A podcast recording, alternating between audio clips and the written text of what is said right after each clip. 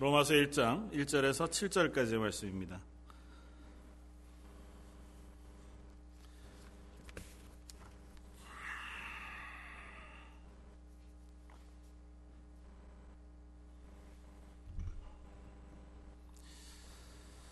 지난주에 한번 읽었지만 한 번 더 같이 읽겠습니다. 로마서 1장 1절에서 7절까지 말씀입니다. 예수 그리스도의 종 바울은 사도로 부르심을 받아 하나님의 복음을 위하여 택정함을 입었으니 이 복음은 하나님이 선지자들을 통하여 그의 아들에 관하여 성경에 미리 약속하신 것이라 그의 아들에 관하여 말하면 육신으로는 다윗의 혈통에서 나셨고 성결의 영으로는 죽은 자들 가운데서 부활하사 능력으로 하나님의 아들로 선포되셨으니 곧 우리 주 예수 그리스도시니라. 그로 말미암아 우리가 은혜와 사도의 직분을 받아 그의 이름을 위하여 모든 이방인 중에서 믿어 순종하게 하나니 너희도 그들 중에서 예수 그리스도의 것으로 부르심을 받은 자니라.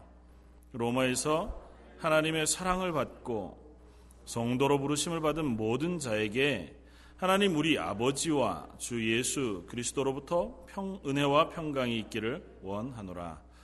아멘. 지난주에는 로마서 서론에 대한 것을 했고 이제부터 아마 본격적인 강해의 말씀들을 함께 나누게 되겠습니다. 오늘 1장 1절로부터 7절까지 어, 로마서 강해 서론을 어, 빼고 첫 강해로 하나님의 종이라고 하는 예수 그리스도의 종이라고 하는 제목으로 함께 은혜를 나누고자 합니다. 어, 사도 바울이 편지를 하면서 어, 뭐 고대 이 편지의 관습 을 따라서 수신자가 누구인지 또 이거 편지를 쓰고 있는 사람이 누구인지를 편지의 맨 앞부분에 기록합니다. 그러면서 뭐라고 기록했냐면 예수 그리스도의 종 바울은 이렇게 어, 편지합니다. 어, 뭐 저희야 너무 익숙하게 듣죠. 음, 예수 그리스도의 종 바울은 요즘 뭐 종이란 그 단어 자체가 교회 안에서는 그닥 어, 부끄러운 단어거나 뭐 이렇게 뭐 누구에겐가 썼을 때에 되게 혐오스러운 단어가 아니어서 아 맞아. 뭐 예수 그리스도의 종 바울은 그러면 그렇지. 예수 그리스도의 종 바울은. 뭐 목사들도 스스로를 하나님의 종 이렇게 막 부르기를 기뻐하고 기꺼워하니까 그렇긴 한데 따지고 보면 이 표현이 참 당혹스럽게 그지없는 표현이라 생각이 되지 않을 수 없습니다. 특별히 이 편지가 쓰여졌던 아마 AD로 따지면 53년여경 사도 바울이 3차 전도 여행을 마무리할 때쯤 고린도라고 하는 도시에서 아마 이 편지를 어, 대필해서 다른 이에 이렇게 불러가면서 이 편지를 쓰고 있는데 첫 대필하는 첫 마디가 예수 그리스도의 종 된 나 바울은이라는 아, 표현이었다는 거죠. 이 편지를 쓸 때 나 바울은 이렇게 쓰지 않고 바울은이라고 하는 그 자기 이름 앞에 나는 종이다 이렇게 먼저 공표하고 시작한다는 겁니다. 그리고 오늘 말씀을 통해서 사도 바울이 이렇게 스스로를 종으로 고백하는 이 자기 고백과 자기 이해가 저와 여러분들에게도 동일하게 생겨날 수 있기를 바랍니다. 그리고 어떤 한편에서는 저 여러분들 속에서 그 고백이 같이 일어나고 같이 그 고백 속으로 빠져 들어가지 않으면 로마서 말씀을 우리가 읽고 우리가 함께 나누는 의미가 없어집니다. 아니 의미가 없어진다기보다 나눌 자격이 없어집니다. 왜냐하면 오늘 보면 6절은 이렇게 씁니다. 너희도 그들 중에서 예수 그리스도의 것으로 부르심을 받은 자니라. 뭐 예수 그리스도의 것이라는 표현 어, 그것 역시 너희도 예수 그리스도의 종이라고 하는 표현과 다름 아닌 것으로 우리가 이해한다면 이 편지를 받고 있는 사람이나 쓰는 사람이나 다 신분이 예수 그리스도의 종이라는 노예다라고 하는 그 전제하에 이 편지를 쓰고 있다는 겁니다. 어떻게 보면 바울이라는 사람이 로마의 교회 성도들에게 편지한다는 것 자체가 굉장히 생소한 일입니다. 한 번도 만나본 적도 없고 가본 적도 없는 도시가 로마고 또 서로가 너무 달라도 굉장히 다른 환경 속에 철저하게 벽이 쌓여져 있는 두 그룹 사이에서의 어떤 편지의 왕래니까 사도 바울이 굳이 로마에 있는 성도들에게 편지하는 이유도 우리가 이미 말씀들을 통해서 확인해 갈 것입니다. 그러나 그 전에 먼저 우리가 이 편지를 읽을 자격이 있는가를 확인해야 한다는 거죠.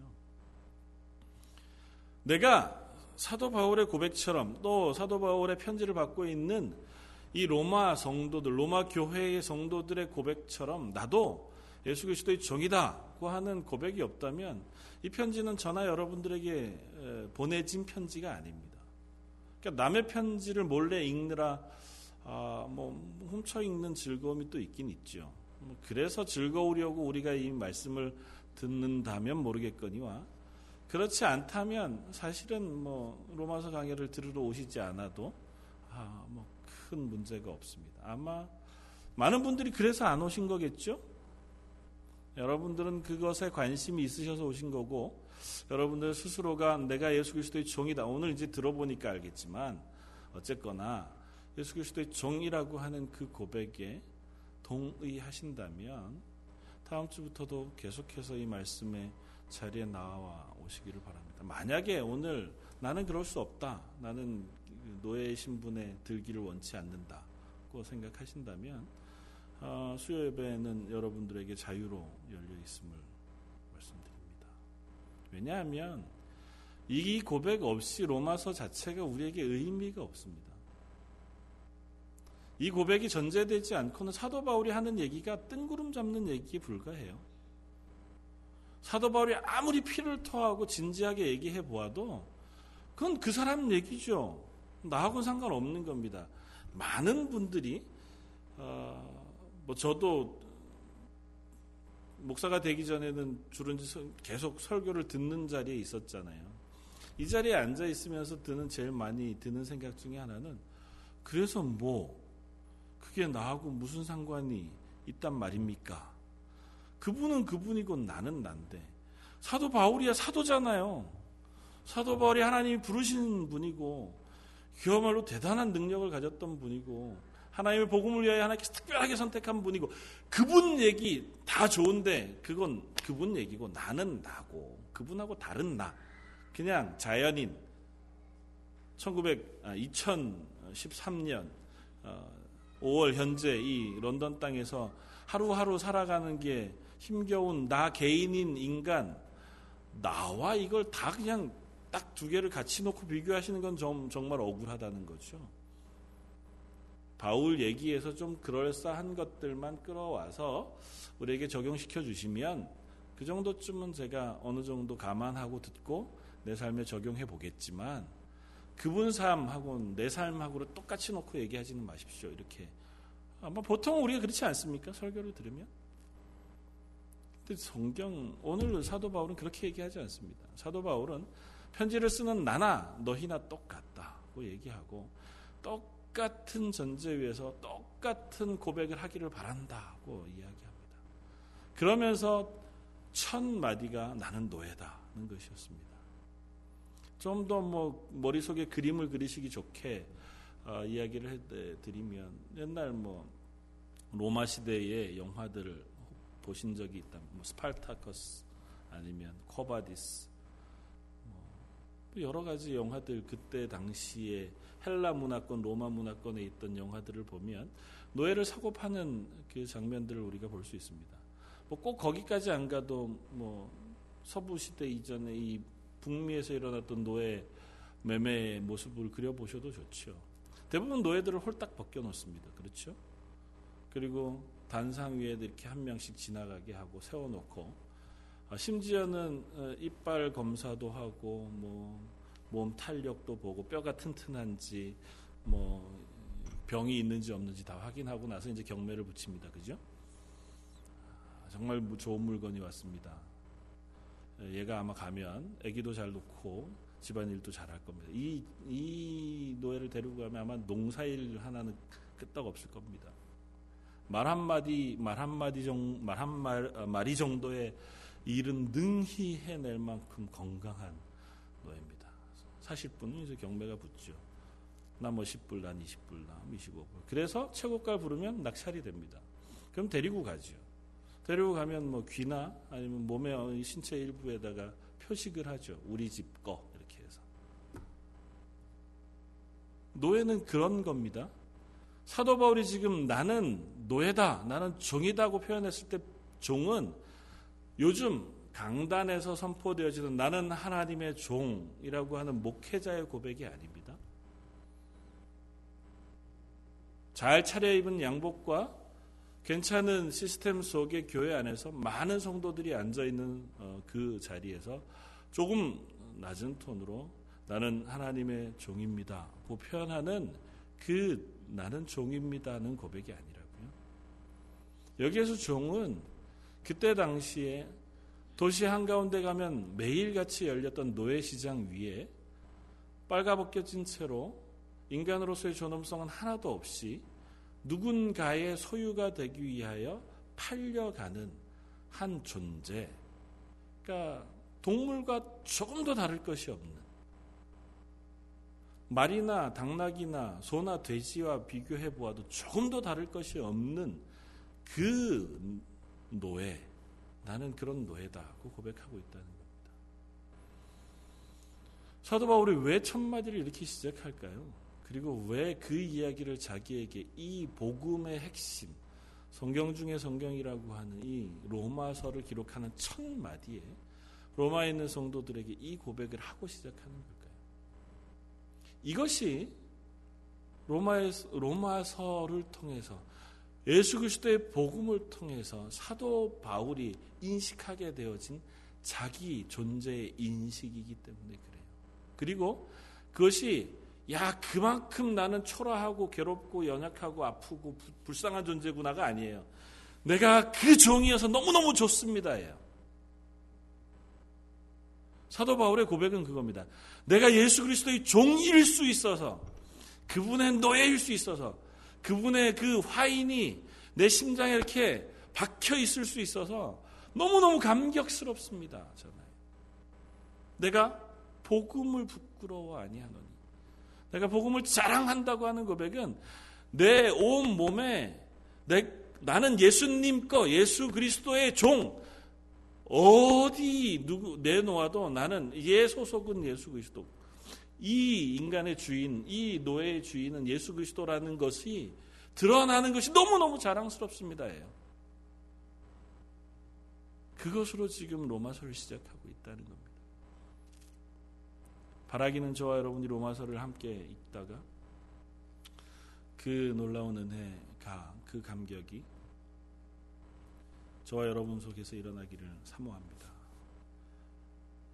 억지로 말고라도 로마서를 읽다가 보면 그 고백이 안 나올 수 없어요. 그건 불가능합니다. 심지어 신앙의 선진들, 뭐 마틴 루터나 또 수많은 신앙의 선진들은 로마서를 일주일에 나는 두 번씩 읽 지 않을 수 없다. 왜냐하면 이 말씀을 읽음으로 이 말씀 속에서 내가 하나님의 놀라운 은혜들을 매일매일 경험하기 때문이라고 고백해요. 저 여러분들이 그리스도인데 하나님의 은혜 가운데 설 수 있는 것은 하나님의 은혜를 사모하기 때문입니다. 로마서를 통해서 그 은혜가 저 여러분들 속에 풍성해지기를 바랍니다. 은혜는 거저 주어지지 않습니다. 물론 하나님 거저 주시죠. 내가 애써서 받는 것이 아님에도 불구하고 그러나 우리가 사모하지 않는 이에게 거저 주시는 것은 아닙니다. 로마서를 통해서 이 말씀을 통해서 사도 바울이 한 이 고백 나는 예수 그리스도의 종입니다. 하는 고백이 우리와 저와 여러분들에게도 나도 예수 그리스도의 종입니다. 그래서 너무너무 행복합니다. 그것 때문에 너무너무 좋습니다. 그래서 나는 이 이야기를 안 전할 수 없습니다. 그래서 나는 그 기쁨과 그 은혜를 매일매일 다시 확인하고 다시 경험하고 막 사모하지 않을 수 없습니다고 고백하게 되어지기를 바랍니다. 사도 바울이 미친 사람일까요? 오늘은 사도 바울 얘기들을 우리가 함께 나누어 보면 좋겠습니다. 사도 바울은 딱 세 가지로 우리가 설명할 수 있습니다. 사도 바울이라고 하는 사람 스스로에 대해서 자기가 고백한 그 고백은 사도행전 22장에 가면 잘 나타나 있습니다. 에베소라고 하는 도시에서 사도 바울이 어, 뭐 성을 소동케 한 죄로 잡혔습니다. 잡힌 그들 모든 그 잡으러 온 무리들 앞에 사도 바울이 스스로에 대하여 소개하며 고백하는 내용이 나옵니다. 한번 찾아볼까요? 바로 앞에 있습니다. 사도행전 22장.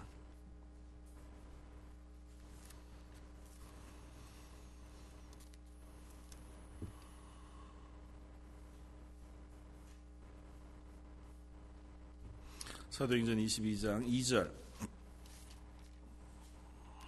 3절 우리 두 절만 같이 한번 읽겠습니다. 그들이 그가 히브리 말로 말함을 듣고 더욱 조용한지라 이어 이르되 나는 유대인으로 길리기아 다소에서 났고 이 성에서 자라 가마리알의 문하에서 우리 조상의 율법의 엄한 교훈을 받았고 오늘 너희 모든 사람처럼 하나님께 대하여 열심히 있는 자라. 사도 바울의 자기 고백 그리고 우리가 알고 있는 사도 바울의 이야기들을 우리가 확인하면 오늘 본문 뒤에 가면 그의 또 다른 한 어, 자격에 대해서 우리가 확인할 수 있습니다. 먼저는 이 사람은 히브리인입니다. 유대인입니다. 다른 곳에서 스스로 나는 유대인 중에 유대인이라고 고백하면서 나는 베냐민 지파 사람이라고 얘기합니다. 어, 그리고 오늘 본문에서 뭐라고 얘기합니까? 난 유대인으로 율법으로는 누구의 문화에서 배웠다고요? 가마리엘 문화에서 우리 조상의 율법에 대해 엄한 교훈을 받았다. 그러니까 유대인 중에 유대인이라는 겁니다. 그러니까 유대인으로 유대의 전통 율법에 대해서 최선을 다해서 배우던 사람이 아, 이 바울이었습니다. 유대인으로서 조금 더 율법을 어기지 않기 위해서 율법의 세세한 것까지 배우기에 애썼던 사람이 사도 바울이라고 하는 사람이라는 거죠. 혈통적으로 그는 유대인이었습니다. 조금 더 흠이 없는 유대인이었습니다. 그는 유대인인 것을 스스로 자랑스러워하는 사람이었습니다. 그런데다가 오늘 본문 뒤쪽에 가면 그가 로마 시민권자였다는 사실도 아울러 이야기합니다. 28절 27절부터 이렇게 얘기합니다. 천부장이 와서 바울에게 말하되 내가 로마 시민이냐 내게 말하라 이르되 그러하다. 천부장이 대답하되 나는 돈을 많이 들여 이 시민권을 얻었노라. 바울이 이르되 나는 뭐라고요? 나면서부터라 하니 신문하려던 사람들이 곧 그에게서 물러가고 천부장도 그가 로마 시민인 줄 알고 또 그 결박한 것 때문에 두려워하니라. 사도 바울은 로마 시민권자였습니다. 그러니까 어, 로마 시민권 뭐 이런 시민권 개념이 우리 속에는 있으니까 어, 뭐 그런 것과 비교해 보아도 비슷할 겁니다. 어쨌든 그래도 로마 당시의 거대 제국이었던 로마에서 자유로운 신분으로 다닐 수 있는 시민권자였습니다. 로마 안에는 한 절반 정도 이상이 노예였다고 해요. 그런데 이 사도 바울은 그 로마 어느 도시에서도 함부로 그 사람을 포박하거나 붙잡아 갈 수 없는 자유인 로마 시민권자에 속한 사람이었습니다. 그러니까 자기가 어, 날 때부터 로마 시민권자였으니까 그 집안이 유력한 집안이었다고 하는 것도 충분히 짐작해 볼 수 있습니다. 그리고 또 하나 아까 제 우리가 읽었던 3절에 이 사람이 어디 사람이라고요? 길리기아 다소 출신이라. 다소라는 동네는 사실 우리는 잘 모르죠. 근데 다소라고 하는 도시는 고대 이, 이 시대 때 헬라 문화가 가장 번성했던 3대 도시 중에 하나가 바로 길리기아 다소라고 하는 지역입니다. 아테네와 더불어서 알렉산드리아와 더불어서 당시에 헬레니즘 문화가 가장 꽃피웠던 그야말로 헬라 문화가 찬란하게 빛났던 도시 중에 하나가 다소라고 하는 도시였습니다. 그러니까 이 사도 바울은 그뭐 우리가 뒤에도 잘 살펴보지만 이 헬레니즘 문화 속에서 자란 그 지식적인 그 배경이 충분합니다. 철학적으로도 문학적으로도 당시 헬라 문화가 가득 차 있는 이 로마 모든 시대 안에 어, 세계 안에서 그의 지식이 조금도 어, 밀리지 않고 또뭐다 어, 어 통용될 만한 지식의 소유자였습니다. 그러니까 사도 바울은 어떻게 보면 모든 당시의 로마 안에서 어, 유대인으로 가질 수 있을 만한 최상의 조건을 가진 사람이 바로 사도 바울이라고 하는 사람이었습니다. 그랬기 때문에 하나님은 아마 이 사도 바울을 이방인의 사도로 부르셨을 겁니다. 오늘 우리가 본문에 읽은 것처럼 오늘 본문에 이렇게 얘기합니다. 예수 그리스도의 종 바울은 사도로 부르심을 받았는데 하나님의 복음을 위하여 택정함을 입었다고 얘기합니다.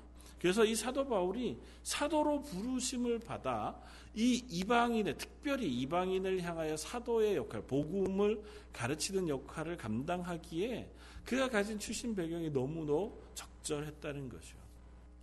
다른 한편으로 우리가 생각해 보면 하나님께서 우리를 사용하실 때 우리가 가지고 있는 재능이나 아니면 우리가 가지고 있는 환경을 사용하신다고 하는 사실을 이런 사실을 통해서 우리가 이해해 볼 수 있습니다. 그러니까 천, 선천적으로 타고난 성품 아니면 재능들 뭐 그런 것들이 있잖아요. 성경 안에 있는 수많은 위인들이 그러했던 것처럼 하나님은 하나님의 일들을 감당할 때 하게 하실 때에 우리가 가지고 있는 재능이나 성품이나 환경들을 쓰십니다. 그러나 사도 바울이 스스로 고백했던 것처럼 내가 가진 재능이나 환경이 우리의 자랑이 될 수는 없습니다. 사도 바울은 그 모든 것을 난 배설물로 여기노라 고 고백했던 것처럼 하나님이 우리를 쓰시는 방식이 우리가 가진 재능, 그러니까 뭐 저와 여러분들이 어렸을 때부터 뭐 잘해왔던 것, 아니면 그동안 열심히 배워왔던 것, 수고하여 쌓아왔던 것, 아니면 우리 환경 속에 자연적으로 우리 속에 습득되어진 그 모든 것들을 하나님께서 기꺼이 하나님의 일을 위하여 잘 쓰시도록 하나님께서 우리를 어, 그 자리에 어, 뭐 몰고 가십니다. 그리고 그 재능이 잘 사용되어져서 하나님의 일들을 하게 하십니다. 그러나 그 재능 때문에 하나님이 글을 쓰시는 것은 아니다고 성경은 얘기한다는 거죠. 그러니까 우리가 재능을 하나님이 쓰실 수 있도록 우리가 잘 준비하고 또 그것을 하나님의 일을 위하여 잘 적극적으로 섬겨 드리는 것이 너무너무 필요하지만 먼저는 그 재능이 아니라 그 사람이 하나님의 사람으로 쓰임 받을 수 있도록 하나님의 말씀에 순종하는 것이라고 하는 사실을 사도 바울의 모습을 통해서도 우리는 확인할 수 있습니다. 왜냐하면 사도 바울이 이토록 뛰어난 자기의 환경과 자격을 가졌음에도 불구하고 하나님께서 그 모든 것들을 하나님의 복음을 위하여 쓰기 전에 그를 연단하고 훈련하는 과정을 보내고 보내게 하셨다는 겁니다. 사도 바울은 그가 담에색 도상에서 예수 그리스도를 만나서 사도로 부르심을 받습니다. 어떻게 보면 부활하신 예수님을 만난 것 때문에 사도 바울은 그가 이제 이제 동안 가졌던 그 모든 것들을 하루 아침에 다 버려버릴 수 있었습니다. 자기가 목숨 걸고 혹은 자기가 추구했던 자기의 모든 것의 목표와 이상이었던 그 모든 것들을 하루아침에 버리고 주인을 바꾸었습니다. 나는 이제 예수 그리스도만 주로 섬기기로 했다는 거죠. 그 이전에 내가 유대교의 종로를 했다. 그렇게 고백할 수 있습니다. 율법이 나의 주인이어서 그 율법을 지키기 위해서라면 이 율법 안 지키는 인간들을 다 잡아 죽여도 성에 차지 않을 만한 열심이 사도 바울에게 있었습니다. 사도 바울이 자기의 어떤 어, 가지고 있는 그 자격, 자존심, 아니면 그가 가지고 있었던 어떠한 재능, 지식, 그런 것들이 스스로의 어쩌면 자랑이었는지도 모르고 그것이 자기의 주인이었을지도 모릅니다. 그러나 이제 스스로가 고백하는 것처럼 나는 그 모든 것들이 나에게서는 아무 의미가 없는 것이 되었습니다. 나에게는 오로지 예수님만이 나의 주인이 되었습니다. 그러나 그렇게 고백하는 사도 바울이 이전에 가졌던 것들이 전혀 쓰이지 않는 것이 아니라 그것들을 하나님의 일을 위하여 쓰고 계시다고 하는 사실입니다. 저와 여러분들에게도 마찬가지 예, 요청을 하나님께서 하고 계실 겁니다. 저와 여러분들이 어쩌면 지나온 시간들 동안 쌓아온 것들이 무의미하게 느껴질 때도 있고 또 이것이 왜 이런 길들을 통과해서 나를 이 자리에 옮겨 놓으실까 하는 생각도 우리에게 어, 있을 수 있지만 하나님 그런 모든 것들을 사용하셔서 하나님의 일들을 하게 하실 겁니다. 하나님의 교회에 쓰임 받기 위해서라면 우리는 우리가 가진 모든 환경과 재능들 그것을 다 합력하여 선을 만들어 가시는 하나님의 손길을 경험할 수 있습니다. 다만 우리가 순종해야 합니다. 하나님 말씀에 순종하고 하나님의 일에 쓰임 받기를 자원해야 하나님 우리의 재능을 쓰십니다. 내가 아무리 많은 재능을 보화와 같이 쌓아두고 그것이 나의 자랑이 되어서 온 세상 사람들 앞에 다 드러내고 봐 나는 이걸 가지고 있어라고 얘기해도 하나님 앞에 드리지 않으면 하나님 그것을 사용하시지 않습니다. 오히려 훨씬 더 약하고 부족하고 아무것도 아닌 사람들을 들어서라도 하나님의 일을 하실 망정 그 재능이 자랑이 되고 재능이 주인이 된 사람들을 하나님의 일을 향해 쓰시지는 않는다는. 우리 사도 바울을 통해서 그 사실을 확인하게 되었습니다. 그렇다면 사도 바울이 왜 그 모든 재능이 자랑이 되었던 순간에서 하루아침에 이토록 놀라운 변화를 가지게 되었느냐 하는 것입니다. 그건 다른 것이 아니라 복음 때문이다고 사도 바울이 고백합니다. 1절 2절 예수 그리스도의 종 바울은 사도로 부르심을 받아 하나님의 복음을 위하여 택정함을 입었으니 이 복음은 하나님이 선지자들을 통하여 그의 아들에 관하여 성경에 미리 약속하신 것이라. 사도 바울이 하나님으로부터 다메섹 도상에서 예수 그리스도 부활하신 예수 그리스도를 만남으로 사도로 부름을 받았습니다. 사도라고 하는 명칭은 종과는 전혀 상반되는 명칭일 겁니다. 하나님께서 특별히 예수 그리스도로부터 직접 어, 부름받고 보냄받은 사람들만 사도로 불리게 되어지는데 바울은 스스로를 사도라 그렇게 고백합니다. 그리고 그 이유가 부활하신 예수님께서 직접 나를 부르셨고 나를 보내셨기 때문이라고 계속된 여러 편지들에서 그것을 강조하고 또 논증하려고 합니다. 그런데 문제는 과연 사도 바울이 이 복음의 확실한 고백 그리고 이 확실한 어, 그 자기 인식이 단 그 한순간에 완전하게 이루어졌을 것이냐는 것입니다. 그래서 뭐 우리가 잘 아는 음, 세계적으로 유명한 그 신의학 교수님 중에 김세윤 교수님이라고 그분이 박사학위 논문을 쓸 때 바울 복음의 기원이라는 제목으로 박사학위 논문을 쓰셨어요. 굉장히 유명한 그 이전에도 굉장히 유명한 똑같은 논문이 있었는데 그것보다 진일보한 논문을 썼다 그렇게 알려집니다.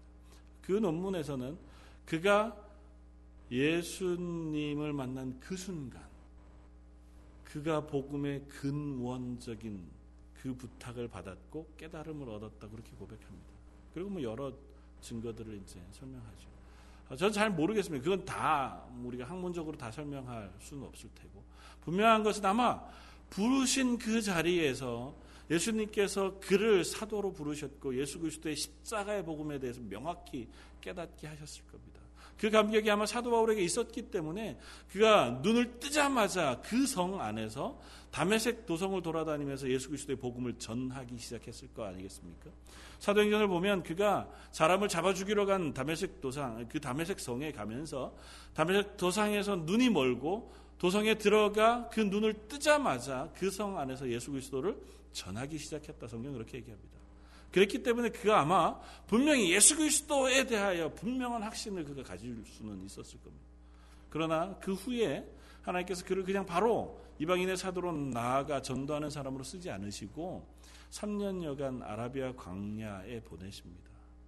우리가 갈라디아서 말씀을 요즘 새벽에 함께 나누고 있는데 갈라디아서 고백이 스스로 그렇게 하잖아요. 내가 3년여 동안 아라비아에 가 있다가 아라비아 가 있는 3년여 기간 동안 이 사도 바울이 무엇을 했는지 성경은 암구하고 있습니다. 얘기하지 않습니다.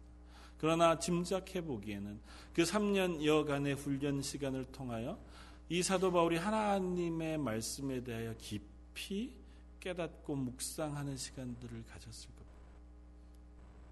사도 바울이 그 3년여 기간 동안 아라비아 광야에서 그냥 잠만 자고 뭐 체력 훈련만 한 건 아니지 않겠습니까? 그가 깨달은 예수 그리스도의 십자가의 복음 그것에 대하여 묵상하고 자기가 알고 있는 구약의 율법의 말씀, 구약 성경의 선지자의 말씀들을 함께 읽으면서 그 속에 면면히 흐르고 있는 하나님의 구원의 계획에 대해서 깨달아 알게 되었을 것이라 우리 짐작할 수 있습니다. 오늘 본문은 사실은 그 이야기를 우리에게 전합니다. 이 복음은 하나님이 선지자를 통하여 그의 아들에 관하여 성경에 미리 약속하신 것이라. 이 복음, 예수 그리스도에 대한 이 복음은 그냥 어느 순간 갑자기 우리에게 떨어져 전해진 것이 아니라 알고 보니 저 옛날 창세기 모세로 주어진 그 율법 창세기 3장 그 말씀으로부터 하나님께서 우리에게 이미 약속하신 것이었고 선지자 이사야를 통해서 선지자 말라기를 통해서 혹은 시편의 수많은 말씀들을 통해서 우리들에게 이미 약속하셨던 말씀이라는 사실을 그 깨달았다는 거죠. 그 말씀을 깨달을 때마다 그가 무릎을 치면서 아 그랬겠구나 이것이 하나님의 약속이었구나 내가 그동안은 이것이 그냥 율법에 의한 구원의 말씀인 줄 알았는데 예수 그리스도를 만나고 나니 이것이 바로 예수 그리스도를 통하여 우리에게 허락하신 하나님의 구원의 은혜에 대한 약속이었구나를 깨달아 알게 되었다는 겁니다. 그래서 이렇게 고백하는 거잖아요. 이 복음은 구약의 선지자들과 모세 율법을 통하여 우리에게 이미 약속하신 하나님의 약속이다. 하나님께서 그냥 약속만 하신 것이 아니고 그 구원의 약속을 이행하시기 위해서 아담으로부터 지금까지 계속 일해 오셨다는 사실을 아마 사도 바울이 말씀을 통해서 확인했을 겁니다. 저 여러분들이 구약의 말씀들을 통해서 확인하는 바도 그것 아니겠습니까?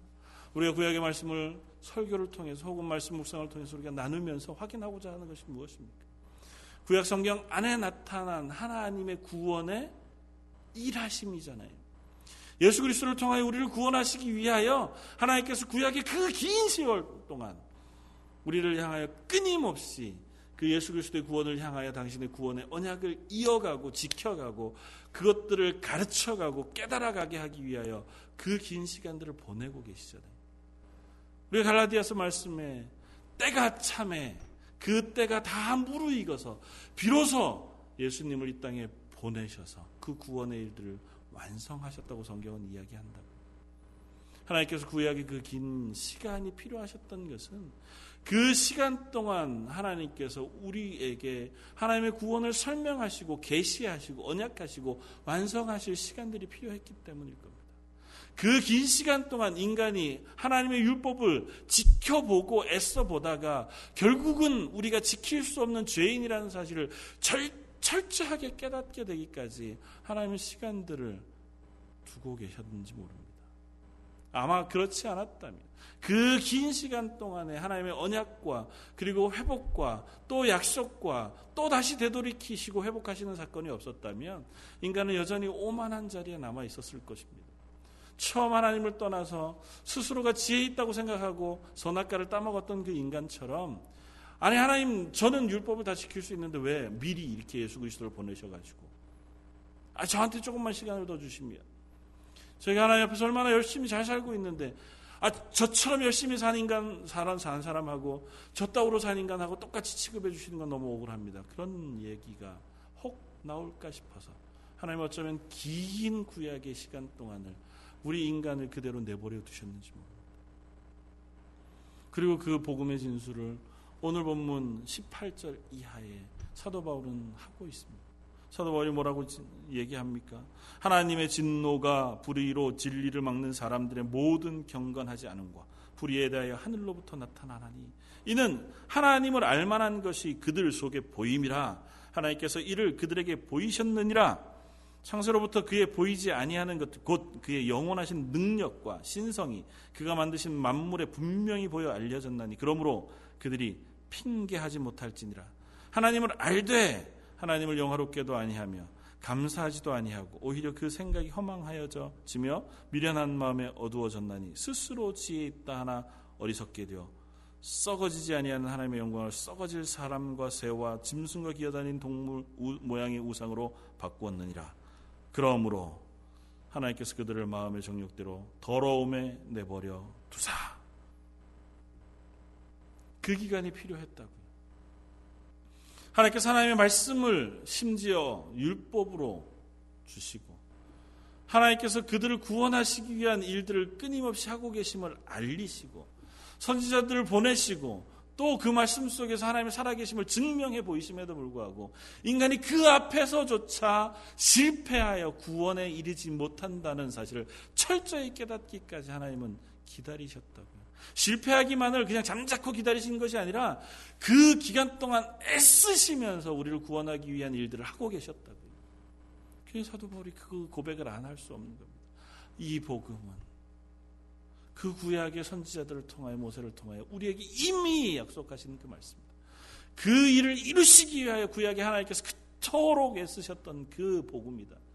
내가 오해하고 내 스스로 착각했던 그래서 내가 잘 안다고 생각했던 그 율법의 말씀이 이제사 비로소 깨달아 알게 되어지기를 예수 그리스도를 보내서 우리를 구원하시기 위한 하나님의 구원의 언약의 밑 걸음이었다고 고백하고 있다는 것. 그것이 사도 바울의 고백이고 그 고백이 바로 우리들의 고백인 것입니다. 사도 바울은 그 자리에 있는 스스로의 모습을 잘 알았습니다. 나는 전에는 27절 이하, 18절 이하에 이 세상에 죽어가는 저들과 같은 그 자리에 있던 사람이더니 이제는 나를 옮겨 하나님의 자녀, 하나님의 아들이 되는 자리에 옮겨 주셨다는 사실을 너무 명확히 깨달아 알았고 그 둘 사이의 간격이 얼마나 크고 놀라운 것인가를 알았기 때문에 나는 예수 그리스도의 노예입니다고 하는 그 고백이 얼마나 자랑스러운가 하는 사실을 스스로 고백하지 않을 수 없다는 겁니다. 지난주에 말씀드렸던 것처럼 내가 하나님 없이 살아가는 아니면 예수 그리스도의 구원 없이 살아가던 그 인생의 자리가 얼마나 추악하고 또 구원과 너무 먼 그 자리였는가를 확인하게 되면 우리는 기꺼이 예수 그리스도의 종된 자리를 즐거워한 그 자리에 서게 될 것입니다. 저 여러분들이 섰던 자리는 결코 하나님 앞에서 좋은 자리가 아니었습니다. 하나님 앞에서 결코 칭찬받을 만한 자리도 아니었고 어쩌면 지금 우리가 선 자리도 여전히 그 자리인지도 모릅니다. 우리가 추구하고 있는 것은 여전히 세상이 추구하는 것들을 추구하고 있는 것인지 모릅니다. 내 자존심 그것이 우리의 주인이 되어 있기도 하고 세상의 물질 애써 부인하고 싶죠. 나는 아니야. 돈 아이 그 그따위 거를 내가 무슨 주인으로 섬긴다고 목사님 맨날 돈 돈 얘기하시는데 저는 아니라고 목사님 그런지 모르지만 정말 그럴까요? 세상에 가장 강력한 적은 아마 돈일걸요. 우리의 주인이 혹 돈은 아닙니까? 우리의 주인이 자존심은 아닙니까? 우리의 주인이 남 앞에 드러나는 내 명예는 아닙니까? 아니면 우리의 주인이 아직도 여전히 내 즐거움이거나 내 욕망이거나 아니면 나의 무엇 그것은 아닙니까? 그렇다면 우리는 이 사도 바울의 진술을 도무지 동의할 수 없습니다. 야, 예수의 종된 게 뭐 나도 알지. 예수님이 날 위해서 구원해 주시고 얼마나 애쓰셨는데. 그처럼 맞으셨다는데 내가 얼마나 감사한지 모르지. 감사하죠. 그러나 이와 같은 철저한 자기 고백까지는 우리가 확인할 수 없습니다. 예수의 노예, 나의 몸에 찍혀 있는 화인, 불도장, 불에다가 이렇게 예수라고 써진 그 쇳덩이를 달구어서 여기에다 찍어서 영원히 지지 않는 문신으로 나는 예수 것이라고 표현해내는 그 증거가 자랑이 된다고요. 정말 그 자랑이 되십니까? 뭐 저에게도 물으면 자신 없습니다. 사도 바울은 그 이야기를 먼저 전제하자고 합니다. 그게 나에게는 자랑이다. 너에게도 자랑이 되느냐? 너에게도 자랑이었으면 좋겠다. 그것이 너에게 증거가 되었으면 좋겠다. 그래서 내가 복음에 대해서 설명할 테니 한번 들어봐라. 복음은 바로 이런 것이다. 복음은 바로 하나님이 예전부터 우리에게 작정하여 주신 것이고 또 복음은 예수 그리스도에 관한 것이다. 그래서 예수 그리스도에 관한 것으로 설명하는 복음 뭐라고 설명합니까? 3절에 그의 아들에 관하여 말하면 육신으로는 다윗의 혈통으로 나셨고 성결의 영으로는 죽은 자들 가운데서 부활하사 능력으로 하나님의 아들로 선포되셨으니 곧 우리 주 예수 그리스도십니다. 예수 그리스도 그가 복음이다고 얘기합니다. 그 복음이신 예수 그리스도를 내가 이야기하자면 두 가지로 나가 설명하겠다. 하나는 육신으로는 다윗의 혈통으로 나셨다. 또 성결의 영으로는 능력으로 죽음에서 부활하여 하나님의 아들로 선포되셨다. 무슨 말입니까? 왜 이 두 이야기를 하고 있습니까? 이것이 예수 그리스도를 믿는 믿음, 그 복음의 핵심이기 때문에 그래요. 예수님에 대하여 설명하는 설명의 가장 큰 핵심은 이것입니다. 그가 하나님의 아들이시다는 것과 그 하나님의 아들이 우리를 위하여 이 땅에 오셨다는 것과 이 땅에 오셔서 완전한 인간으로 오신 예수님께서 우리의 죄를 지시고 죽으셨다는 것 그리고 죽으심으로 끝나지 아니하시고 부활하셔서 우리 부활의 첫 열매가 되셨다. 이것이 예수님의 복음의 핵심입니다. 예수님을 설명할 때 이 이야기를 설명하고자 하는 이 두 문장 가운데 사도 바울은 그 이야기를 하고 있는 겁니다. 육신으로는 다윗의 혈통으로 나셨다. 누가요? 하나님이 육신으로는 다윗의 혈통 인간의 계보를 따라서 사람의 계보를 따라서 사람으로 어린 아이로 이 땅에 오셨다고요. 누가요? 하나님이. 서도벌이 다른 성경에서 고백하는 것처럼 그는 본, 하나님의 본체시나 그 하나님의 본체를 버리시고 종의 본체, 형체를 입고 이 땅에 오셨다고요. 그 하나님이신 하나님께서 하나님의 형체를 버리시고 인간의 나약한 육체를 입으시고 오셨다. 이것이 예수 그리스도에 대한 그 복음의 첫 번째 고백이라는 겁니다. 이 고백이 우리에게 있어야 합니다. 왜? 그분이 그렇게 오실 수밖에 없었던 것이 나 때문인 것을 우리가 확인해야 되기 때문에. 우리로서는 도무지 할 수 없는 자기 비하, 겸비, 내가 하나님 앞에 나를 낮추어 스스로를 제물로 드리는 그것, 그것이 바로 예수 그리스도께서 우리를 위하여 해 주신 것이기 때문에. 완전한 비유는 아니지만 구약 성경 열왕기 상하, 역대기 상하에서 분명하게 드러나는 단어 중에 하나가 겸비라고 하는 단어입니다. 제가 몇 번 설교 가운데 말씀드렸지만 악한 왕일지라도 하나님 앞에 스스로를 낮추어 하나님 앞에 겸손히 하여 하나님 앞에 스스로를 낮추면 하나님이 그 사실을 보고 기뻐하셔서 그를 향하여 저주하신 것들을 거두시기까지 하셨다고요. 하나님 앞에 스스로가 낮아지는 것 그걸 겸비라고 얘기한다고요. 그런데 인간은 완전한 겸비를 할 수 없습니다. 인간은 오만하거든요. 인간은 자기가 주인인 사람입니다. 언제나 내가 하나님과 대적하는 존재가 인간이에요. 하나님 앞에서 겸손히 나를 낮추어 하나님의 말씀에 순종하는 것을 지속적으로 할 수 없는 존재가 인간이에요. 그래서 하나님 앞에 범죄하잖아요. 그래서 하나님 앞에서 우리가 죄인으로 살아간다고요. 그런 우리를 대신하여 누가 하나님이신 예수님께서 자기를 비워 종의 형체를 입어 내려 자기를 그 인간의 육체로 비하해 내려 놓으셨다. 그것이 예수 그리스도의 복음의 첫 번째 예수님에 대한 진술입니다. 두 번째는 성결의 영으로는 그가 능력으로 죽음에서 부활하셨다. 그래서 하나님의 아들이라 선포되셨다고. 사실 이 본문은 여러 가지로 설명할 수 있고 또 논란의 여지들이 있을 수 있습니다. 그러나 이렇게 이해하는 것이 가장 좋을 것 같아요. 성령으로 그가 죽음에서 부활하여 하나님의 아들로 선포되셨다. 그렇다면 예수님께서는 원래 하나님의 아들이 아니셨다가 부활하신 다음에만 하나님의 아들로 선포되셨습니까? 그렇지 않습니다. 예수님 원래부터 하나님의 아들이셨습니다. 그러나 죽음에서 부활하심으로 모든 세상 사람들 앞에 하나님의 아들이라는 사실을 다른 표현으로 하면 공표하신 겁니다. 그걸 증거해 보이신 겁니다. 그러니까 예수님의 부활은 예수님이 하나님이시라는 사실을 온 세상 가운데 증거하는 증거가 된다는 거예요.